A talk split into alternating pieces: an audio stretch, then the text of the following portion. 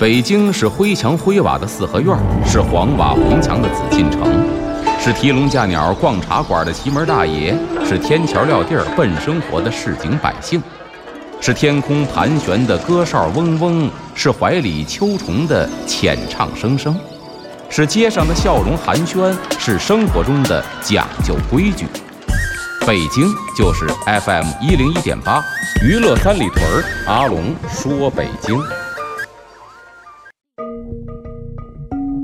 据传说，北海的白塔镇海眼；据传说，北京曾是八臂哪吒城；据传说，北新桥的水井锁蛟龙；据传说，高粱赶水把命送；据传说，故宫的角楼是鲁班修。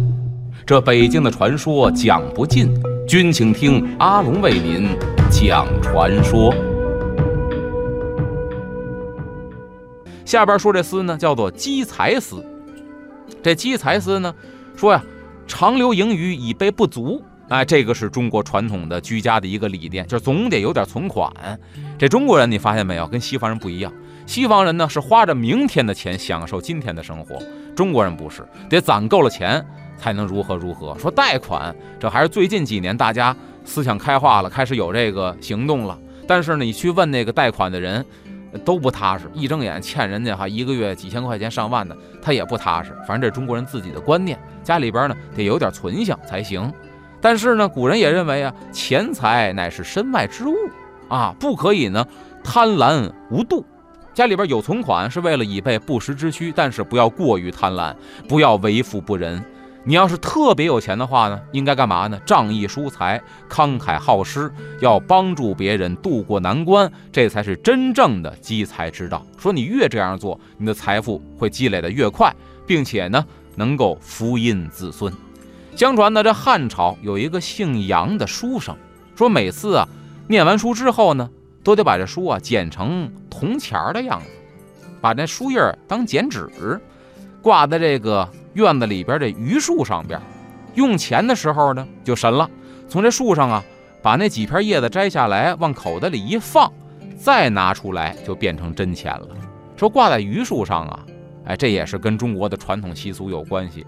因为这榆树呢结的那个榆钱儿啊，特别像铜钱的形状，所以古人特别喜欢这种树，认为这树呢招财。咱再接着说说这个姓杨的书生，每次呢把这树叶搁在口袋里，再掏出来花的时候，就成了真钱了。这朋友问他说：“你哪来这么些钱呢？”他就把这秘密说出来了，说：“原来啊，这个榆树的榆呢，和那个年年有余的余啊是谐音。这样证明什么呢？我把这钱呢，这书啊绞成的钱样给挂在榆树上，就意味着呢，我那钱呢总是有余，我花不完。”这皇上听了这话之后啊，当然这哪朝哪代咱也不知道，对吧？皇上是哪位也不知道，神话传说嘛，就招这个姓杨的书生进宫，说朕要见见你，不得了啊！你能能自己啊自己造钱，你还属于私印呢？那这个他不愿意去，他不愿意去呢。皇上叫你你不去，杀头之罪啊，怎么办？跑吧！从此就隐居深山了。那么以后呢，每到新年，人们呢就会在这个。松树、柏树枝上啊，挂点这个钱呐，或者说挂点这个拿纸叠的元宝啊，包括这石榴花啊，就把这个称为摇钱树，用这个来纪念这个姓杨的书生。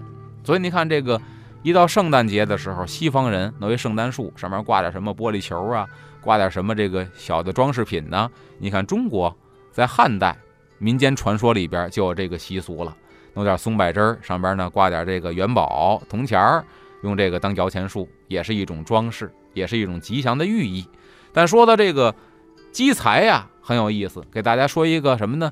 在这个《拍案惊奇》里边，三言二拍嘛，这《拍案惊奇》里边曾经记载过这么一个，就是古人认为啊，你这辈子该有多少钱是你的，它是你的，哎，命中没有你也别强求。这个《拍案惊奇》里边记载了这么一个事儿，说是明朝万历年间。有一个姓金的老头子，平时省吃俭用，什么样呢？你见他花钱呢，永远花的是散碎银子，没有整银子。为什么呢？这散碎银子，只要是凑够了一百两，把它化了，铸成一个一百两的大银锭子，就搁在家，不再花了。所以身上花的永远是散碎银子。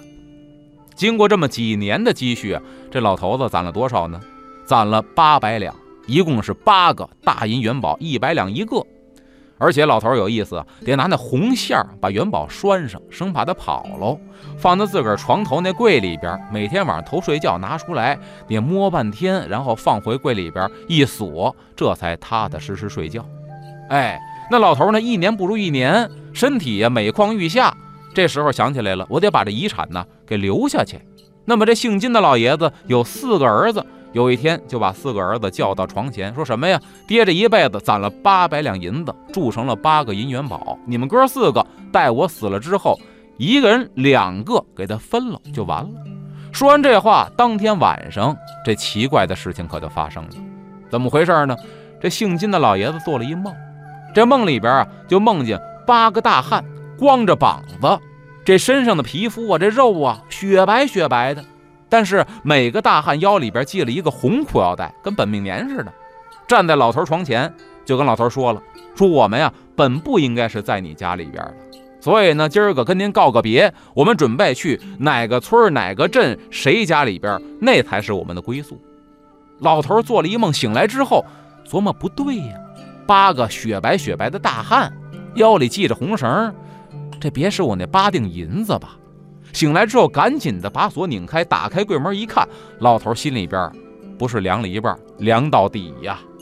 这八个银元宝没了，没了之后，老头急呀，赶紧把这四个儿子找来说：“怎么怎么回事？做了一梦，这银元宝没了。”这四个儿子一听，别是老头编瞎话的吧？昨天晚上刚许给我们，今天后悔了，编个瞎话，告诉这八个元宝没了，不能。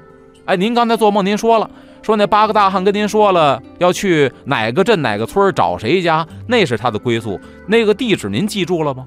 老头说：“我记住了，记住了，好啊，咱去那找找去，对吧？找着还得罢了，这算一灵异事件；找不着，老爷子您可别骗我们。”老头一看拧不过儿子，行，那咱一块儿。天光大亮，老头带着四个儿子，按照梦里这地址可就找来了。一敲门，问您贵姓啊？开门这位也是一老爷子，说我姓王。坏了，怎么呢？跟梦里那个对上了。这王老头家里边啊，正办喜宴呢。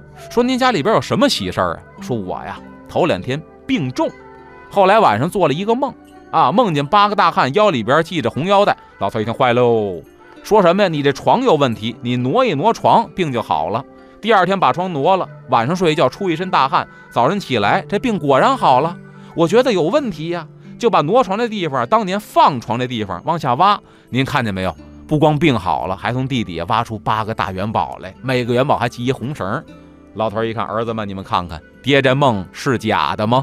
一看愣了，说您是谁呀？说我呀，跟你做的梦差不多，咱这是啊前后集，哈哈，您这连续剧。我这梦是怎么怎么回事？王老头一听，那这这，金老头说得了，您也别不好意思。这笔财我命中不该有，他既然自己来您这儿了，您收着，我不要了。这王老头一听，哎呦，说实话，我也过意不去。这么着吧，临走呢，就给掏了那么几十两散碎银子，说这点呢算您这个辛苦费，来一趟算路费，我也得意思意思，对不对？给您点。